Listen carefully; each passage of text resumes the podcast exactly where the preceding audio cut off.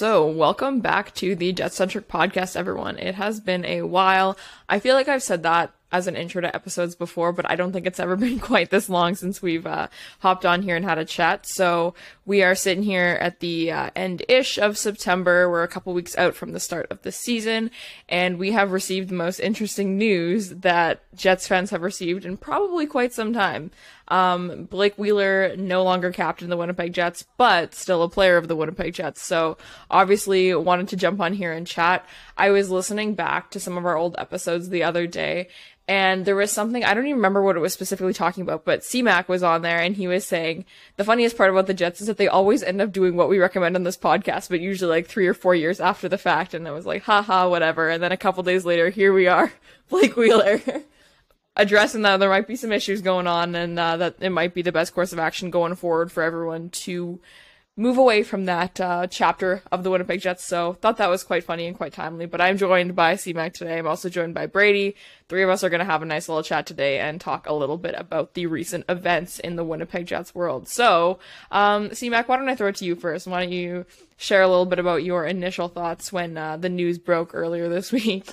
Yeah, it wasn't surprising, really. Um, I mean, yeah, I always, those things are funny because with True North, any sort of move is always unexpected, if that makes sense, right? Like, because we're so used to everything being the same and boring and whatever. So, so on one hand, yeah, it's a little surprising, but on the other hand, it, it sh- should be obvious.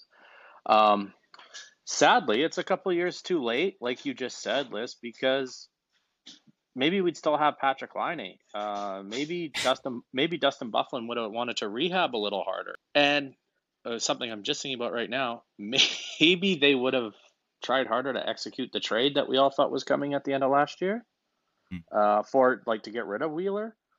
Um, seems really, now that I'm really thinking about it, it seems really weird that they did that and didn't just trade him. And and I mean, even four days ago or whenever this happened. No more half measures. Um, is a great quote from, from Breaking Bad. And uh, this feels very much like a half measure. Yeah. I will say I, I, I am personally a little bit more optimistic on it. I still think that it is a good thing. It's a good sign that they finally went, okay, you know, like this is, this is the time to kind of remove the captaincy from him.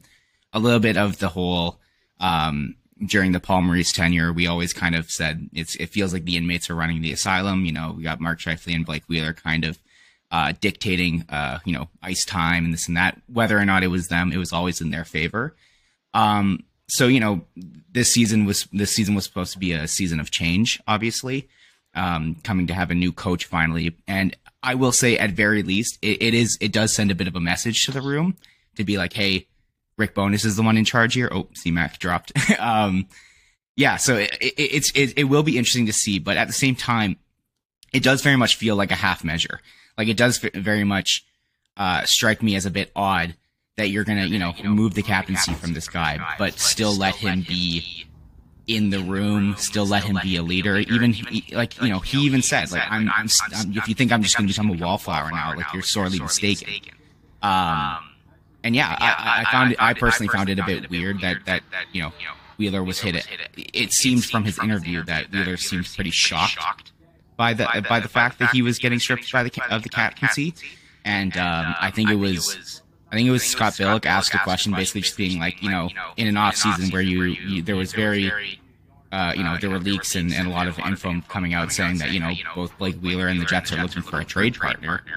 Why did he find it so surprising that, you know, the captaincy would be removed if he's, you know, potentially going into the room going, hey, Kevin, get me out of here, get me out of here.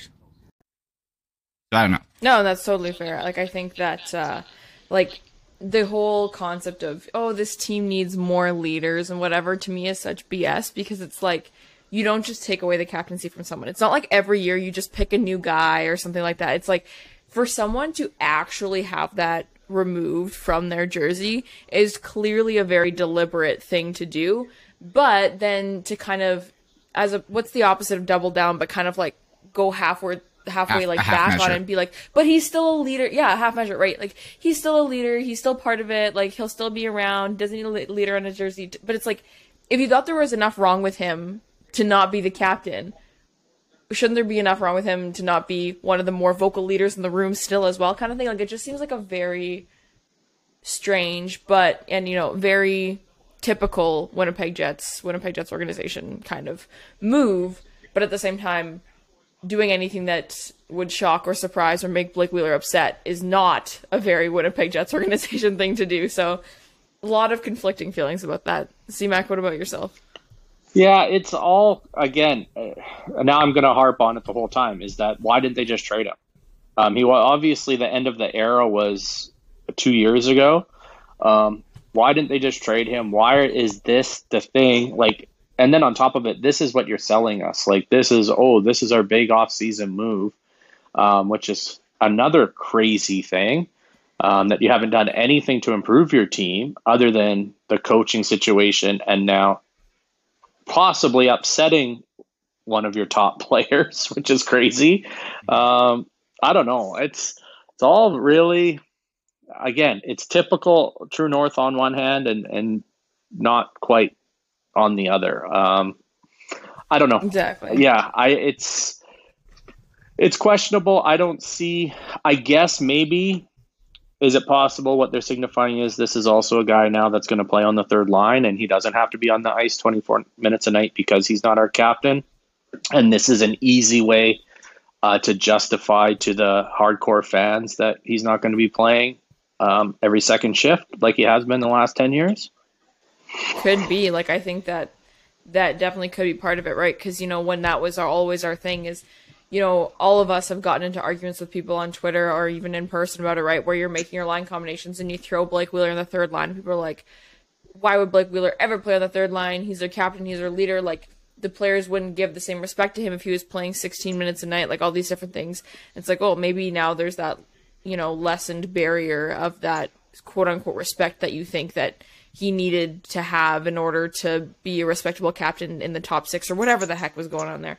I don't fully know, but I fully agree that it's an interesting move in that sense and that maybe it will help them justify moving him into a more appropriate role and for his current skill set and ability, if that's what we want to call it. Yeah, like we don't we don't know exactly, you know, what the reasoning was that he wouldn't get dropped down. You know, if it if it was, uh, you know, oh, the guys wouldn't respect him as a captain if he's playing sixteen minutes a night. But at the same time, like, you can go against that and be like, you know, a captain should be putting his team first, right? It should be a thing where, you know, a, a captain should go, yeah, I'll, I'll do whatever we need to do to get the team, you know, to win. And, you know, as he's aging, I mean, maybe it's just him fighting, you know, the aging curve and, and thinking that he's still a guy who can contribute in a top six role, and he can contribute, but just not on all ends of the ice, obviously. Um, yeah, I, I, it's, most, it's it's a really tough situation. Sorry, go ahead. No, no, mo- most, I mean, all competitive guys. I don't remember what I was thinking about the other day, or heard somebody talking about about oh, people should, you know, uh, come off the bench in basketball, and the, and if you're the captain, you should offer that. And Um, that's not a thing competitive, competitive people do, despite the fact that there has been points in the last couple of seasons where we have suggested that that's what Wheeler should have done, is gone ahead and gone to the coach and said, I should be playing less.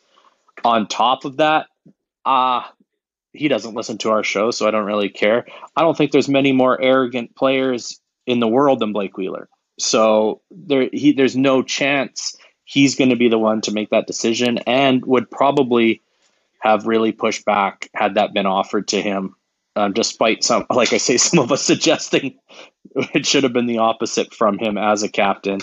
And I, and I wonder, maybe that's, again, going back to, does this mean a diminished role? Maybe that's more what he's upset about rather than the captaincy, because I know none of us are in N H L locker rooms. I've never understood the big thing. You hear the media, especially, being like, there's a lot of pressure on the guy now that he's the captain, and, you know, it's a lot harder and this and that. It's like, whoa, is it harder to get a shot on net? Is it harder to skate down the ice because you got a letter on your jersey? Like, it's real one of those weird narratives. Like, it's so much harder to play the sport. And it's like, I, I just don't get that. I can understand off off the ice. Well, it, even even in, in his in his uh, in his press conference with with Bowness there, he he came off pretty snarky. You know, he came off very oh, like yeah.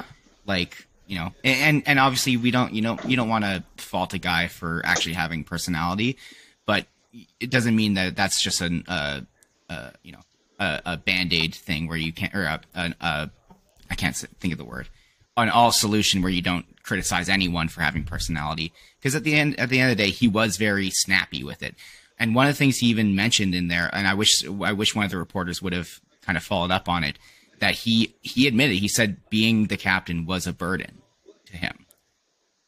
I'm pretty sure, at least, unless I missed that. What, like, what did you guys think of, of the... I don't remember that specifically, but no, I fully agree that the the, confer- the press conference was snarky, right? Where he's getting all technical, like, people will ask the questions, and we can get into the whole song and dance of players don't owe media anything, media need to ask these questions, like, all these different things, right? But there were so many questions that were being asked that people were asking because they were, like, the elephant in the room, and he's like, um, well, theoretically, I don't make that decision, so I can't speculate on it. It's like, huh? Okay. Like, he was just being so, like, and then kind of almost condescending in that where he's like, why would you even ask me that question? It's like, because it's their job to ask you questions. Like, if you're not going to answer it, you're not going to answer it, but don't be, like, talking shit about them because they're not a- asking a question that you specifically want to answer, right?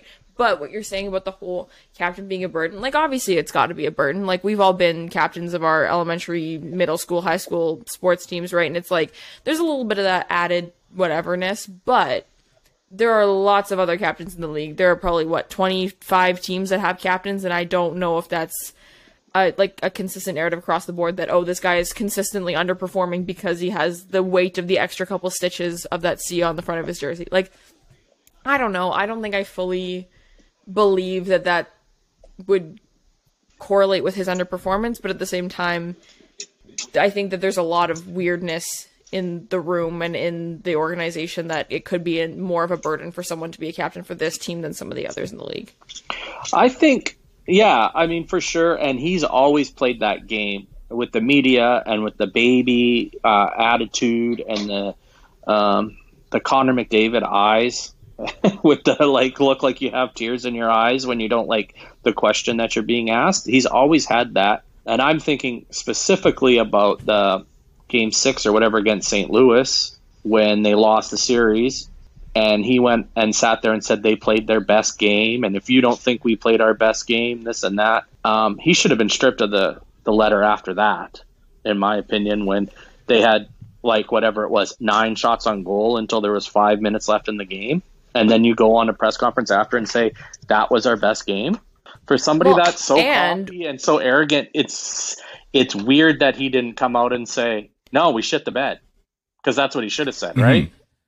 And well, instead, and then I think the thing I always remember about Blake Wheeler with the media was when Patrik Laine got traded, and he openly admitted to being part of the problem with that. And I was like, "Excuse me."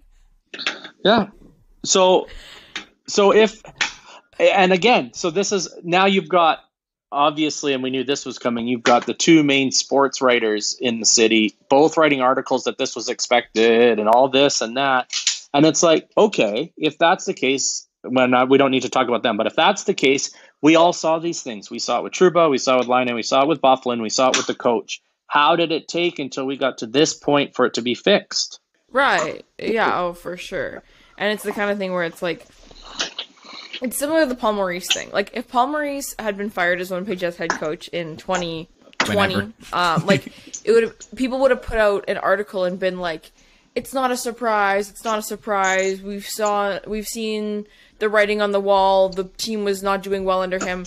But then it doesn't happen, right? And everyone's like, well, this is why, because he's their guy. He's their guy. He's their guy. Blake Wheeler, it's the same thing. They're, you're going to die on the he's your guy hill until the decision is actually made. And you're like, mm, yeah, we saw this coming. Did you? Did you really? Because I don't know if we did. and, and again, if you did, how come you... as everybody will say, how come you didn't talk about it before? You didn't talk about it until after the aftermath. But literally everybody did see it coming, and they talked about it, and then they downplayed it. The local writers did see the Trouba situation, did see the Laine situation, and did see the playing time situations, but deferred to, well, the coach says it's okay, the captain says it's okay, so it's okay. So you you you know, you're you're revisionist history twice right now. You're you're saying you knew it was coming, and that, you know, when you look back at that stuff, oh, it wasn't a big deal. Well, now you're telling us it was. I just don't get it. It's a lot of weird. Again, he was captain too long, the same as Maurice was coach too long. Why is everything so? It's not even reactionary. It's whatever is after reactionary movements by the by the franchise. Mm-hmm. I don't know. That I I find the Jets' uh, relation with the media very, very strange, over especially over the past few years. Like I can't to to kind of divert a little bit away from Wheeler because I think that that you know we kind of already know how he's been with the media. It feels like it's always been like, especially in the past, you know, since like twenty twenty, that the Jets are super against anyone who even just asks questions. Like going back even to like the Scheifele stuff too, like. When he, you know, at the end of last season, it was like, you know, losing his mind, kind of having a bit of a temper tantrum. He was like, oh, you know, I, I, I got to see what's going on with the team before I make any decisions. And then, and even before then, when I think it was, um, it was after the, the Habs series when he was like, you know, kind of whining to the media, being like, you guys all had us as, you know, bottom feeders and look at us now. We, we you know, we got to, or sorry, it was after the, uh, the Edmonton series. Look at us now. Like it, it, it's, It's just very strange. And then even like coming back to now with, with Sara Orlesky and having the one-on-one interview that Scheifele had, like he, he almost completely like did complete revisionist history there regarding being like, oh, I said, I love being a Jet and I love this and that. And it's like you, the camera started recording immediately after, uh, when I started saying, uh, things like I might just have to reconsider what's going on this year. But like, man, you were upset. You, you, the, the, it seems like all of the people who are in the leadership roles for the Jets all have this adverse reaction to the media. Like, it, like it's like it's almost uh, offensive that they're even asking questions to them. Absolutely. Yeah, and I think part of it is also like, I don't, it's not that I blame them. I will never, in a situation of the white man making eight million dollars a year and other, I will usually lean on the other side just because that's kind of how I tend to, but it's also the way Winnipeg is, right? And you just, you know that every little word that you say is going to get read into, and they're going to be people in their basements like the three of us right now, um, talking about it and, you know, diving into what you're saying. But, you know, that's all right to do. That's why media availability exists. So I don't feel bad for them in that sense. But part of it could play into that as well. I, I don't know. But then be honest. If you don't want people miscom- like confusing your words, just be honest. Stop leaving things op- open for interpretation if that's your worry. First of all, and second of all, you never get more softball questions than you do from our media. There's no pushback. There's no questioning. There's no anything negative from them. Despite how both Scheifele and Wheeler want to be victims, this is the easiest media market there is. There's more spotlight here, or as much spotlight here, less pushback. And they they need to distinguish the dis- difference because there's no questioning of play. There's no questioning of scenario. There's no questioning of the coach. There's none of that in this market. And so they should be thankful. Blake Wheeler would have had a hissy fit if he played in a hockey market like Toronto or New York or Montreal where the media actually pushes back. He had hissy fits here when people said, you guys had a bad game last night. Well, I um I, I have a question for you both about, so, you know, we talked about like media, this, that, whatever, but uh, Rick Bowness's media was also very like, you know, Marat is there and he's like, why did you take away the captaincy from player number twenty-six, Blake Wheeler? Why? And he's like, oh, change. Change is important. Change is good. Whatever. And it's like, oh, come on. No one wants to hear that. But that's besides the point. But there was one part that, and I saw lots of tweets about it, people talking, where he's like, they asked him about the future alternates.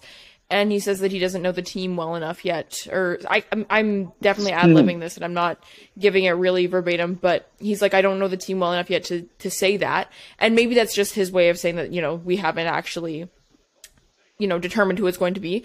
But to me, the fact that you can come out and be like, I knew this team needed a change well enough to strip their captain of the last six years of his captaincy when he's like the most beloved Winnipeg Jet to so many people, whatever kind of thing. But I don't know the team well enough to like name a couple of alternates. I thought that was just a very, very curious part of the media availability. I'm I'm pretty sure he said something along the lines of, I already have an idea, but I'm not ready to tell you guys yet. I think oh, oh, okay. There was also that. Mind. That's that's less. That's okay. Um, that's lame. Never mind. But but but regardless, I mean, he one of the things that he very much said was he was like, oh, I wasn't here last year, but very clearly there has been issues. And, you know, again, uh, going back to what I said at, at the start of this episode, like, I still think it's a good thing. Obviously, it's like at, at very least, yes, it is a half measure, but it's a measure in the right direction, of course.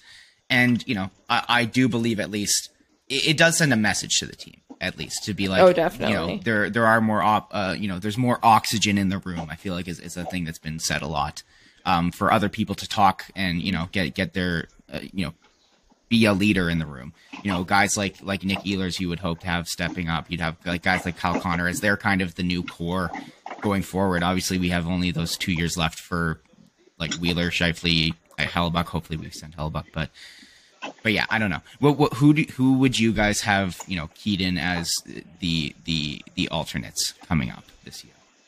Well, first, my first question is, are they just going to add to the current alternates? Because to me, taking making a whole thing of taking a letter away from Blake Wheeler, as much of a half measure as it is, the other half of that measure is also canceled out by leaving a letter on Mark Scheifele, because it's the same thing at this point. Mm-hmm.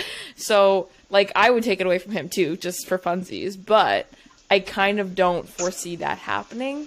I don't know. I'm going to think about it for a second, and I'll defer to Chris on what your thoughts are on that. Um, I think, obviously, um, Josh Morrissey will be an assistant captain. If if they name a captain this year, he'd probably be named captain as well, would be my assumption.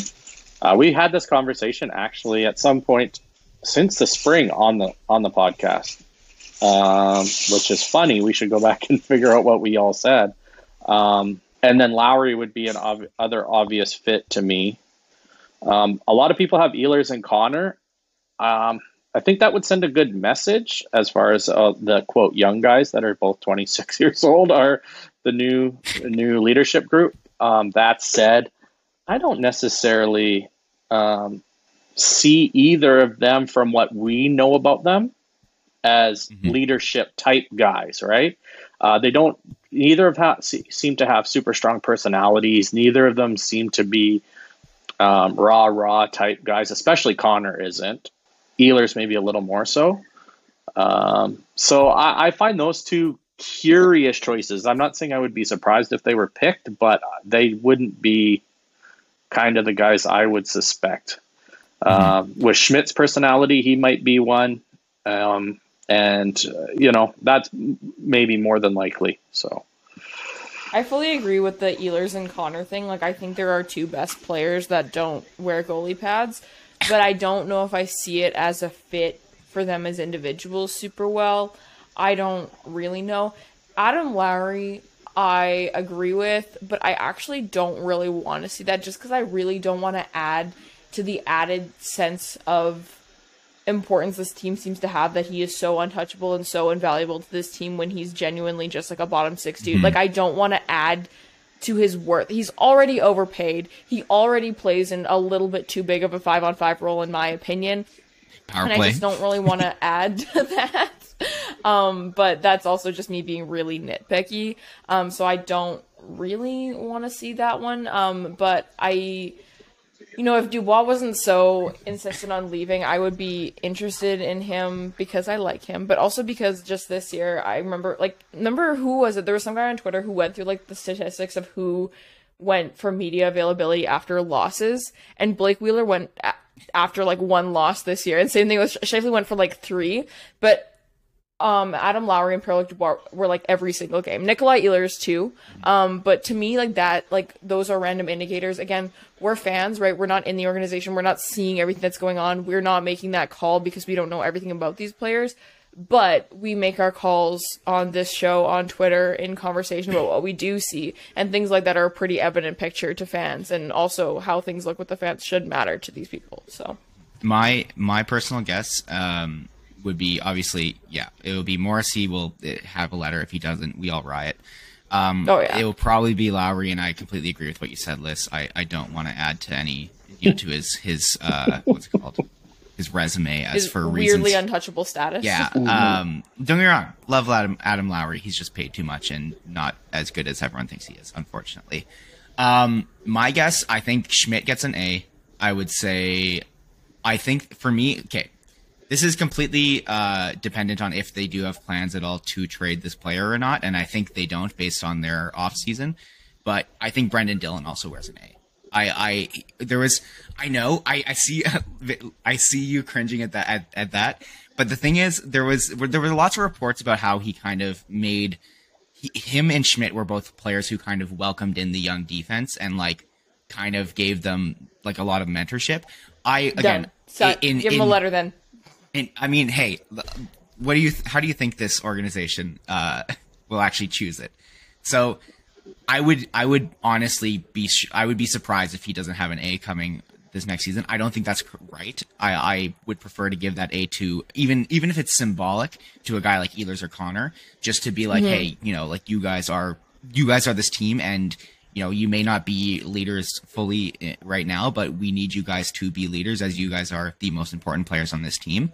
But, um, but yeah, my, my guess is that they roll out four assistants, and then obviously they have someone switching each game kind of thing, depending on home and away, because you only have three, I think.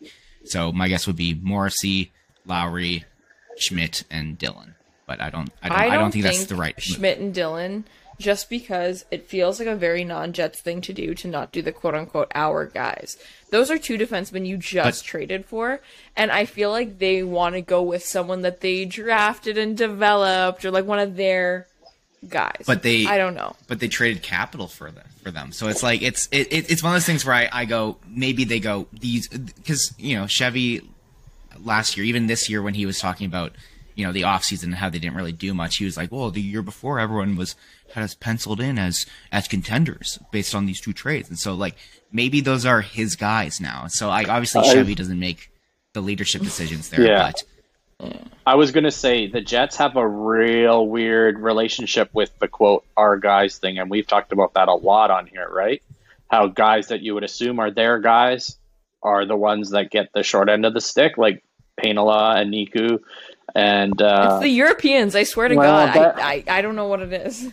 I think that's maybe more realistic of a reason. I mean, obviously not, you know, um, because, yeah, I kind of agree with you, uh, Brady, that sometimes the guys they trade for, sign as free agents, turn into, quote, their guys. And so, uh, yeah, it, it's all over the place. I remember the days, I'm somebody that remembers the days where your captain was your best player, and then a lot of teams did kind of like, one shitty player that was a good leader, mm-hmm. you know, like the, the Matt Hendricks. I, I literally was going to say a Matt Hendricks. Yeah, that's right. And then some sort of other guy that, you know, um, like the Morrissey thing or whatever, um, because there was all there, as much as maybe the uh, significance of having a letter is still the same. There was a, a time there where you could trade assistant captains and all that kind of thing, and it wasn't really, you know, a big deal. And I, I, I, although I do agree with what you guys are saying about the Lowry thing, it's another thing on the, on the list of, is this really a franchise guy that you're like, that's one of your core guys, a completely replaceable player, fourth liner on a good team. But to me, with Adam Lowry, it's the kind of thing where it's like, as an isolated event, I love the concept, but you should be compensating people who are, you know, strong contribute contributors to their team um, off the ice and as leaders with things like a letter, not with a five million dollars contract or whatever. I, I don't remember how much he makes. Yeah, it's less you're than bang that. on. You're bang on. I th- wasn't I right. Thought, I thought... So, like, on its own. Um, but uh, I also think that, uh, like, if this was happening a couple of years later, I am so convinced that Cole Perfetti is going to be captain of the Winnipeg Jets one day. So I want to make sure there's room for him. Oh, yeah. If we go alternate captains for the next three years, and then when Perfetti's ready, we give him the seat, you won't hear any complaints from me. So, just uh, going going back to what I was saying about having spoken about this, I remember speaking about it because I brought up the fact that we've had three separate guests on Jet Centric Podcast that, over the last three or four years that we've been doing the show, that have told us without a doubt that Josh Morrissey would be the next captain of the Jets. Uh, and that was in his rookie year. Um, and his second year, we've had guests on here say there's no doubt that once Wheeler's time was up, he would be the next the next guy. So um, I wouldn't be mad about that.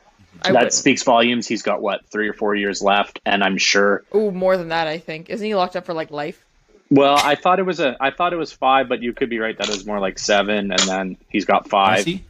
Yeah, and then he'll, I mean, he'll be re- here after that one anyway. So I would say it's yeah. more than more than likely that he's the next captain next year for the foreseeable future. That, that's just my my guess. He f- he feels like a, a Jets for lifer. Yeah, he's signed till twenty twenty eight, and and I okay, so they, to they, me, they, yeah, yeah, that seems yeah. like a. absolute no-brainer. I would actually be shocked if he wasn't named by the end of this season, even though they've said, you know, maybe you never know. So are you guys saying that you do think that Scheifele will lose his A? Yeah, they have um, to redo the whole thing. Go ahead, Brady. I, I, I don't know. I don't. I, I I'm really fifty-fifty on it because it, it feels like it, it's it's almost um it's almost you know Scheifele and Wheeler just feel like a package deal for me. So it's like if you're doing one, you got to do the other. But I also maybe that's like a a, a sign of of hey, we believe in you kind of thing, and you can actually be uh, not uh, a goof, and you can actually you know play in both ends of the ice. Um, but also, you know, if it were me picking, I definitely definitely think it's it's it's worth it. Um, let him be just a guy who goes out and scores points, and if he wants to earn it back, who, like who knows? Like give give him the opportunity. Say like, listen, we're gonna take this away from you for a little bit. Um, you know, do your chores, and uh, maybe you can get your toy back. No, I agree, and I think that, like you're saying, like. It, I think it sends a fuller message if you complete the plan of, man, this team was messed up last year. Let's fix what messed it up with what we have the capacity to fix, right? Because Rick Bowness can't come in and be like, wow, this team is messed up and trade six players. He doesn't have the power to do that. But he does have the power to do, you know, roster changes within what he has, the constraints he's been given from Chevy or Chipman or whatever, and he has the p- power and ability to change letters. So I think that it sends a, a complete message if you do it for Wheeler and for Scheifele. Just one of them, to me, isn't enough to complete. Like, the the message, if you want to send it, make sure you're doing it the full, correct way. What What do you think happens if if we come if they come back and it's Morrissey, Wheeler gets an A, and Scheifele gets an A? And Lowry gets an A. How do no you way. Feel? No way. No. What, what's that the odds? That would be the most Winnipeg Jets thing that could happen, though. That's when you would know officially that Mark Chipman runs the team. Yeah, that's true. Right? Like, that that would be like him going in and sewing them on himself well with the keys, right? Mm-hmm. Like, no, there's, there's no way. Uh, that being said, it wouldn't be completely crazy if one of them ended up with one. Um, mm-hmm. Not saying that that's what any of us want, but I don't think that that would be. I can't. I can't see it being Wheeler though. Mm-mm. Yeah, he, that would be he's odd. He's been told right. He's been told that what's happened here the last few years don't wash. So there, I don't see that happening. Um, what do you guys think is the reason for, like, we always complain. We love to complain. That's great. But we don't work for these teams. Obviously, people feel a little bit less strongly about this than some of the people on this show do. But what do you think the reason is that people like Rick Bowness, for example, see an issue with what Blake Wheeler's done? Is it the underperformance of the team? Is it the Patrik Laine trade? Is it a combination of a bunch of small things? Like, what, what do you think? Like, let's speculate for a second. What do you think Rick Bowness sees as the main issue here? Well, I, I think it's, I mean, obviously in, in the hiring process, I think that it's been well known even out to the public that there's been issues in, in the locker room. It, it's been very clear that there's been a divide. Um, again, going back to every single player who's had to get traded out of here, Patrik Laine, Jack Roslovic, uh, Truba. The list goes on. Even Paul Stastny leaving this se- this season, I also think sends uh, a bit of a message too. That that you know, and his what was his quote in his exit interview? Like, you got to have respect for the people on your team. It was something along the lines of that. What was the question again? Sorry, I completely forgot. What do you think the Winnipeg Jets or whoever made this call for Blake Wheeler thinks the problem is with him? Oh, uh, well, I think I think it, it has to do. I mean, coming in, Rick Rick Bowness is very much a vibes kind of coach. He, even when he came in, uh, in his, in his first interviews, like it, there was no X and O's talk. There was no systems talk. It was just, we're going to be hard to play against. And, uh, you know, we're going to, we're going to fix the room kind of thing. So I think it's been communicated to him that, you know, we need this room. This room has had some, some issues with it. Um, dating back to, you know, Dustin Byfuglien leaving, to whoever leaving. And that's some, a key thing that we want you to come in and fix. And kind of from a top down, you know, clean up this, you know, the, the dressing room and make sure that, you know, they're play- the team's playing for each other and not just playing for individual statistics, you know? Yeah, I'm on the same kind of thought process of that. They know it's a it's a league known thing that there was problems in the dressing room. There's that interview with um, James Patrick, I think it was, uh, oh, yeah. on his podcast where he spilled some tea about how Kevin Hayes said it was the worst dressing room he had ever been in. Right. I think those, I think those things get around. Um, we've known as a podcast group that Scheifele and Wheeler are actually not tied at the hip, only on the ice, that they don't actually get along with each other very well. And they're, they're really divided. Um, so that's something. And then we've always talked about how I can't see a scenario where a guy like Nick Ehlers, Patrik Laine, um, walk into a dressing room that's run by an asshole like like Paul Maurice and has these old, untouched veterans on the team. I can't see how you could be well feel welcome in a in an environment like that when you're clearly like the two best players on the team and you're playing on the second line and not getting power play minutes and stuff like that.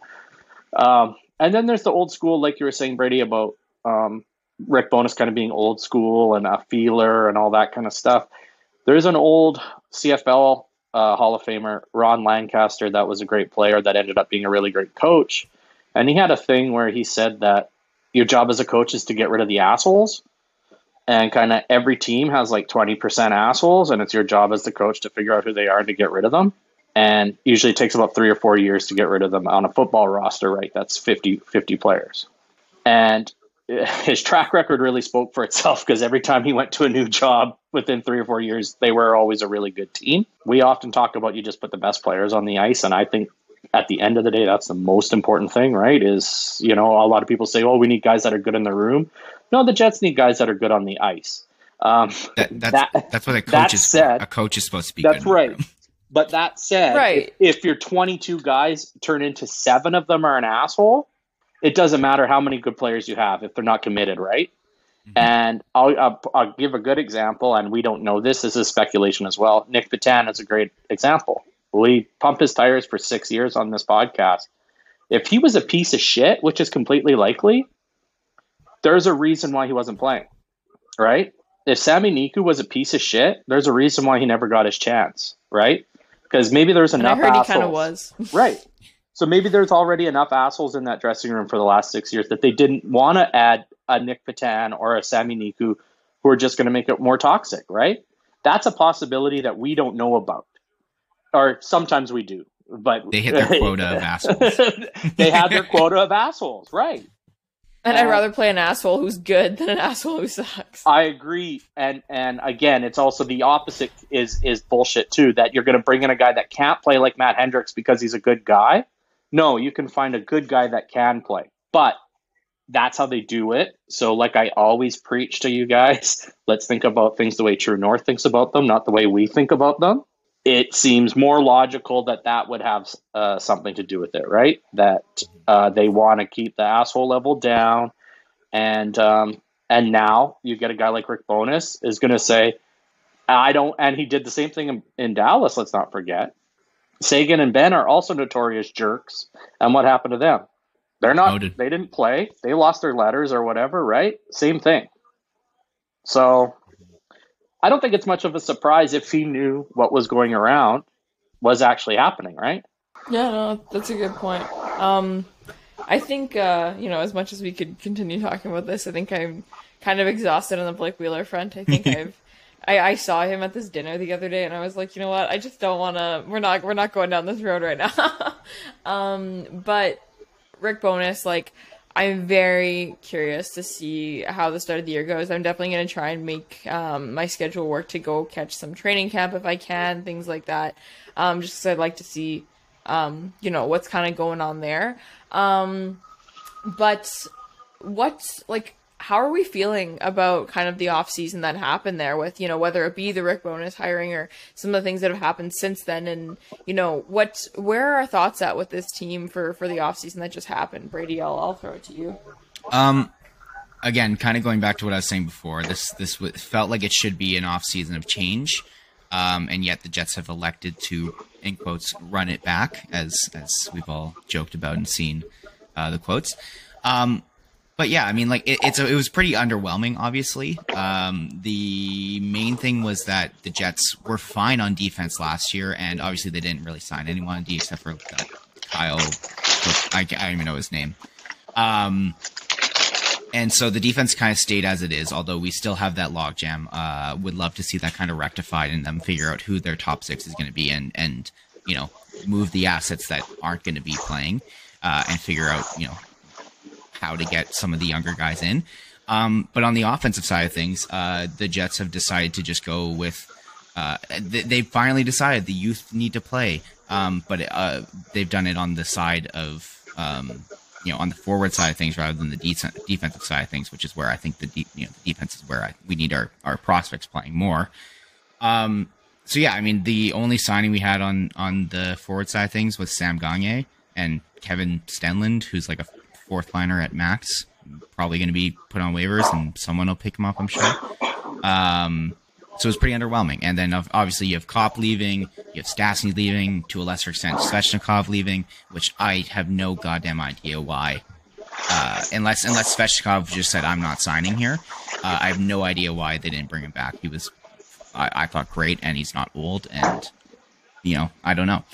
Um, but it, it will be interesting to see if, if, like, for example, Cole Perfetti is the guy who we're all looking at. Uh, hopefully he can, you know, fill that hole kind of left by Kopp.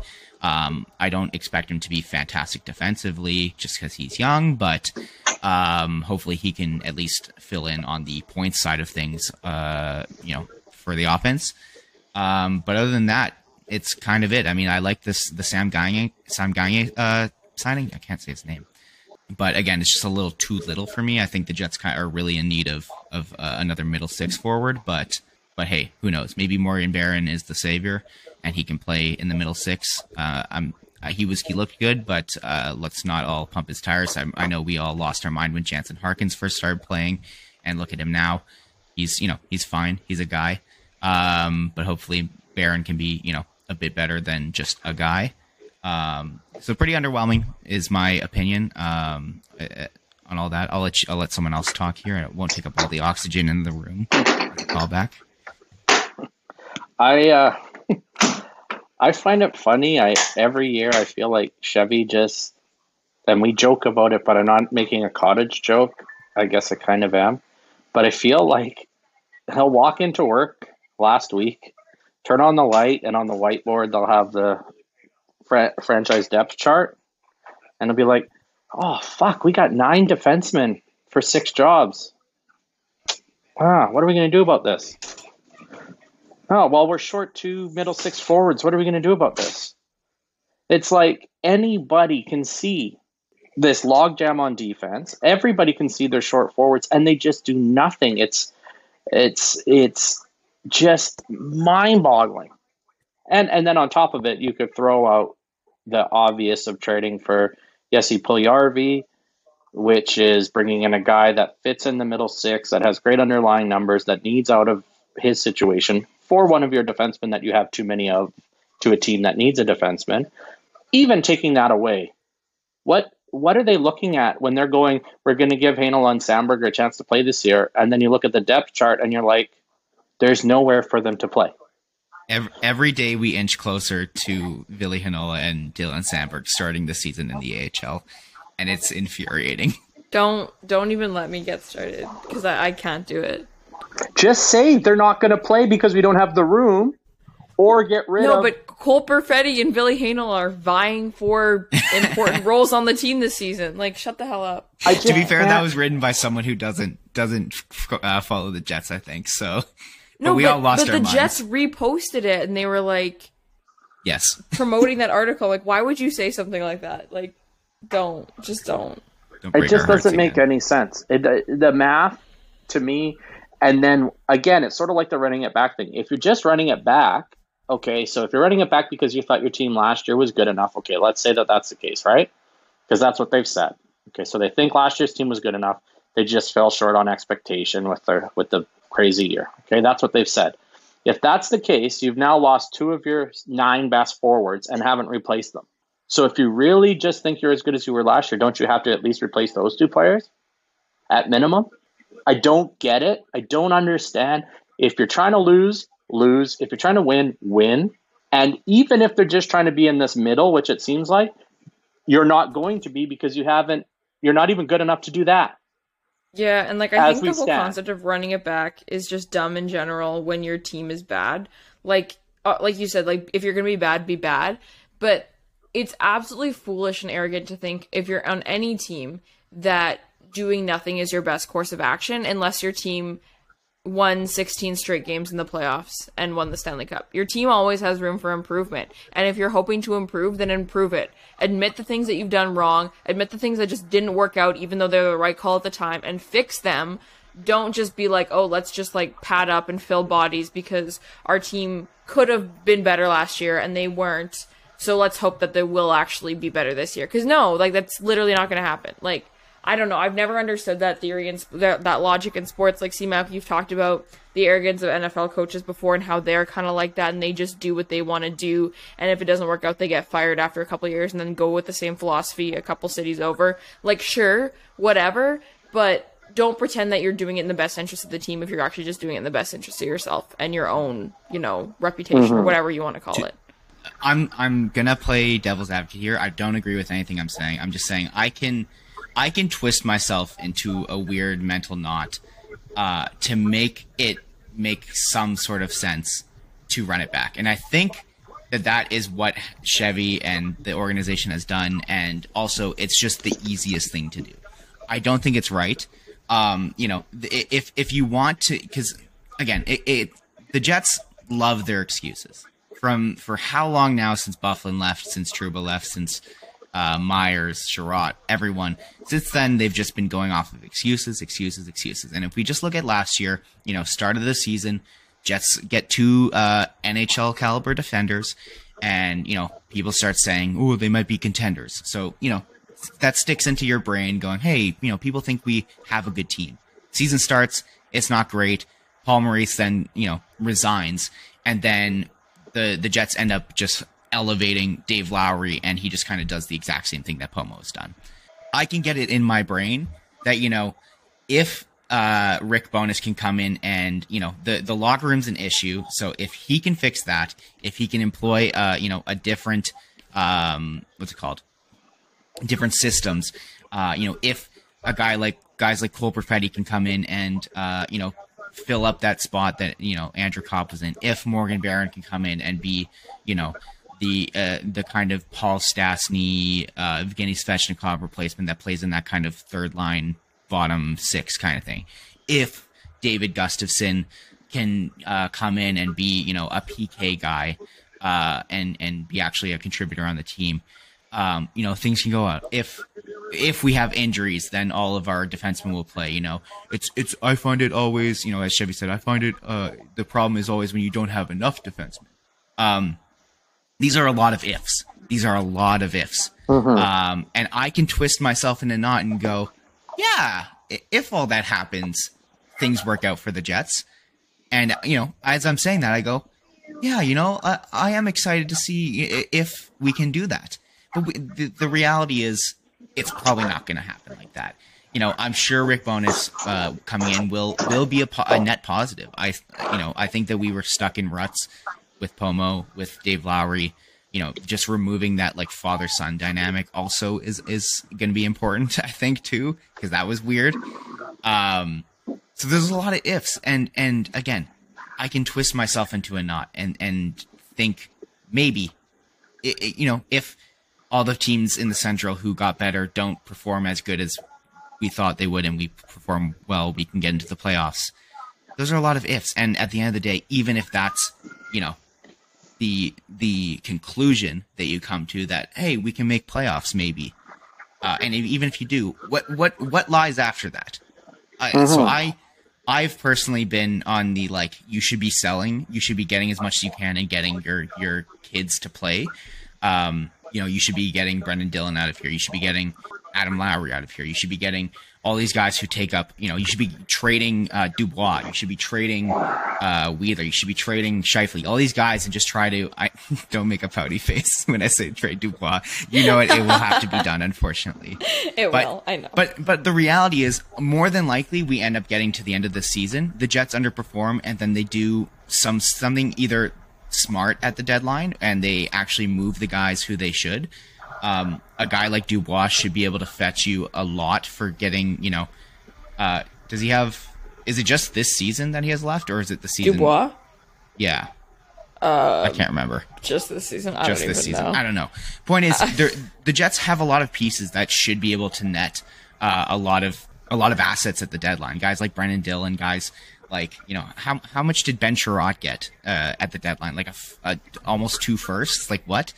Uh, so you should be able to get something of note for Brenden Dillon, something of note for Dubois, and maybe the Jets are going, hey, we're just gonna see how things go, and you know if things go bad, then we just you know move some guys, and then the next season. But but not having that like I don't know however many months to not play you know Heinola, Samberg, the, like you're just gonna get the same thing where you're gonna get disgruntled players, and go why have.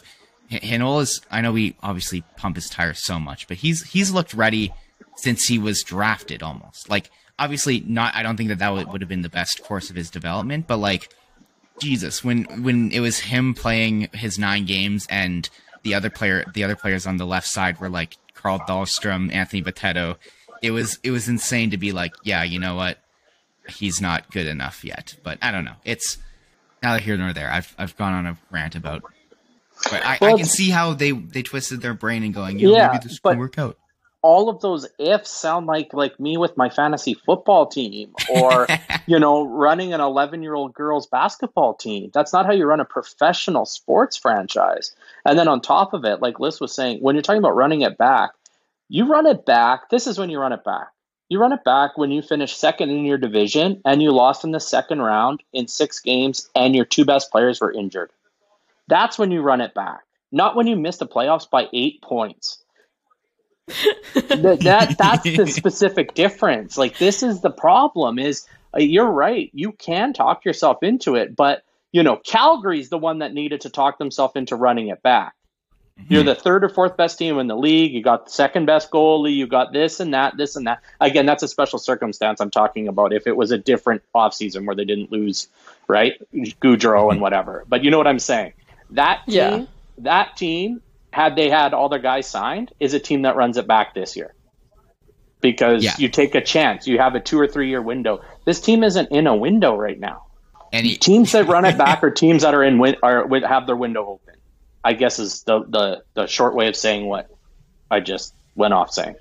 My my favorite was when the yeah. N H L posted something. It was along the lines of, um, will the Jets make use of their window to win? And every single comment under it was, what window? What do you mean? Yeah, literally. Like, what? yeah. I, well, I, I, in the time that crazy. we recorded this podcast, um, the Miami Dolphins scored four touchdowns in the fourth quarter, and I missed it. So, uh, um, I don't know. Do we have much more that we uh, wanted to touch on for this specific um, Blake Wheeler chat, off-season chat, everything chat? Um, I'm sure it was mentioned on the last podcast. I can't remember if it was. I don't understand how the Jets didn't retain uh, Eric Comrie. That if we're talking about the Jets and their guys, uh, Eric Comrie was their guy for so long, and I don't know if it came down to uh, you know just Dave Lowry not playing him the extra ninety minutes he needed to, or Chevy. Uh, I don't know if it was an excuse, but he was like, you know, even if we did retain him, we wouldn't be able to afford him. Um, I don't know. I think that was insane to me. Uh, Dave Riddick, sure. Who cares? He's going to play twenty games. Maybe he can get his feet back under him. He hasn't been good. Uh, if he has, if he when he's played in small samples and like only twenty game seasons, uh, which is what is going to end up happening because Hellebuyck's a monster. So I don't, I don't know what's going to go on on that side of things. Anyways, I just wanted to throw that in. We did, we did talk about the Comrie thing, and I don't think in the eleven years of this franchise, there's been anything more ridiculous than that situation, and that's saying a lot.